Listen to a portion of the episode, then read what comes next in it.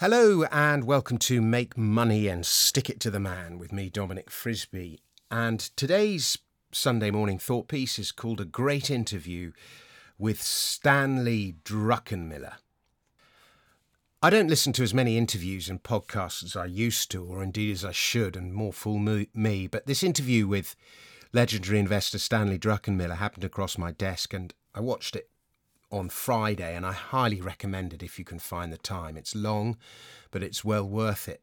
Druckenmiller founded Duquesne Capital in 1981. He closed it in 2010 with some 12 billion in assets. He's said to have made 260 million in 2008 alone, and he was also from 1988 to 2000 lead portfolio manager of George Soros's Quantum Fund. And many of the best parts of the interview regard what he learnt from Soros. There are great stories, insight, wisdom, and there's a great deal to learn from him. And here are some of my key takeaways. In his 45 years as a chief investment officer, today's setup is like nothing Druckenmiller has ever seen because the bond market is so distorted with all the central bank buying of the last 12 years. He's not sure how it pans out. Normally, if he sees a bear market, he would hide in bonds, but that's not such an obvious option when inflation is 8% and they're only yielding 3%. Currently, he seems to be mostly on the sidelines. More on this in a moment. Once inflation gets above 5%, he says, it has never come down unless the Fed funds rate gets above CPI, and that is currently 8%. And he doesn't think the Fed funds can get to 8%.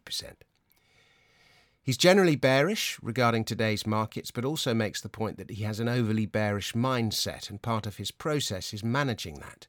90% of his fortune and of any good short seller, he says, comes on the long side, in growth stocks in his case. The maths is with you. So, think a year ahead. Stock markets are predictive particularly companies within the stock market. The home builders, the truckers, retail, they can all tell you where the economy is going six months or a year from now. And he thinks a recession is likely, by the way.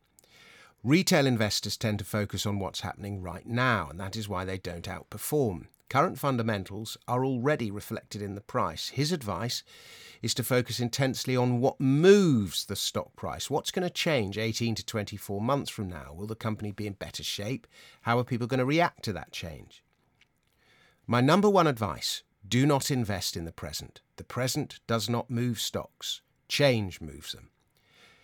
He's not a fan of the diversification advocated in business schools. A big problem for investors is stale longs and stale shorts, he says.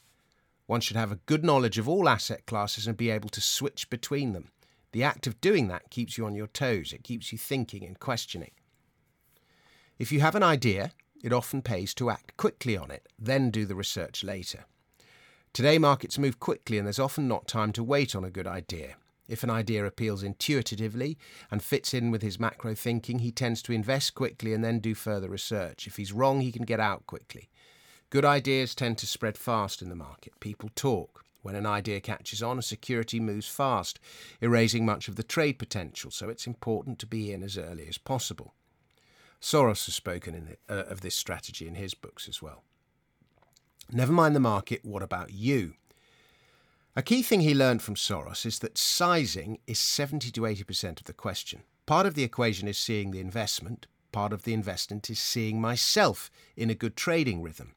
It's not whether you're right or wrong, it's how much you make when you're right and how much you lose when you're wrong. I believe in streaks, he says, like in baseball. Sometimes you're seeing the ball, sometimes you're not. And my number one jo- job is to know when I'm hot and when I'm not. When I'm hot, I need to turn the dial straight up. When you're cold, the last thing you should do is make big, big bets to get even. You need to turn yourself down.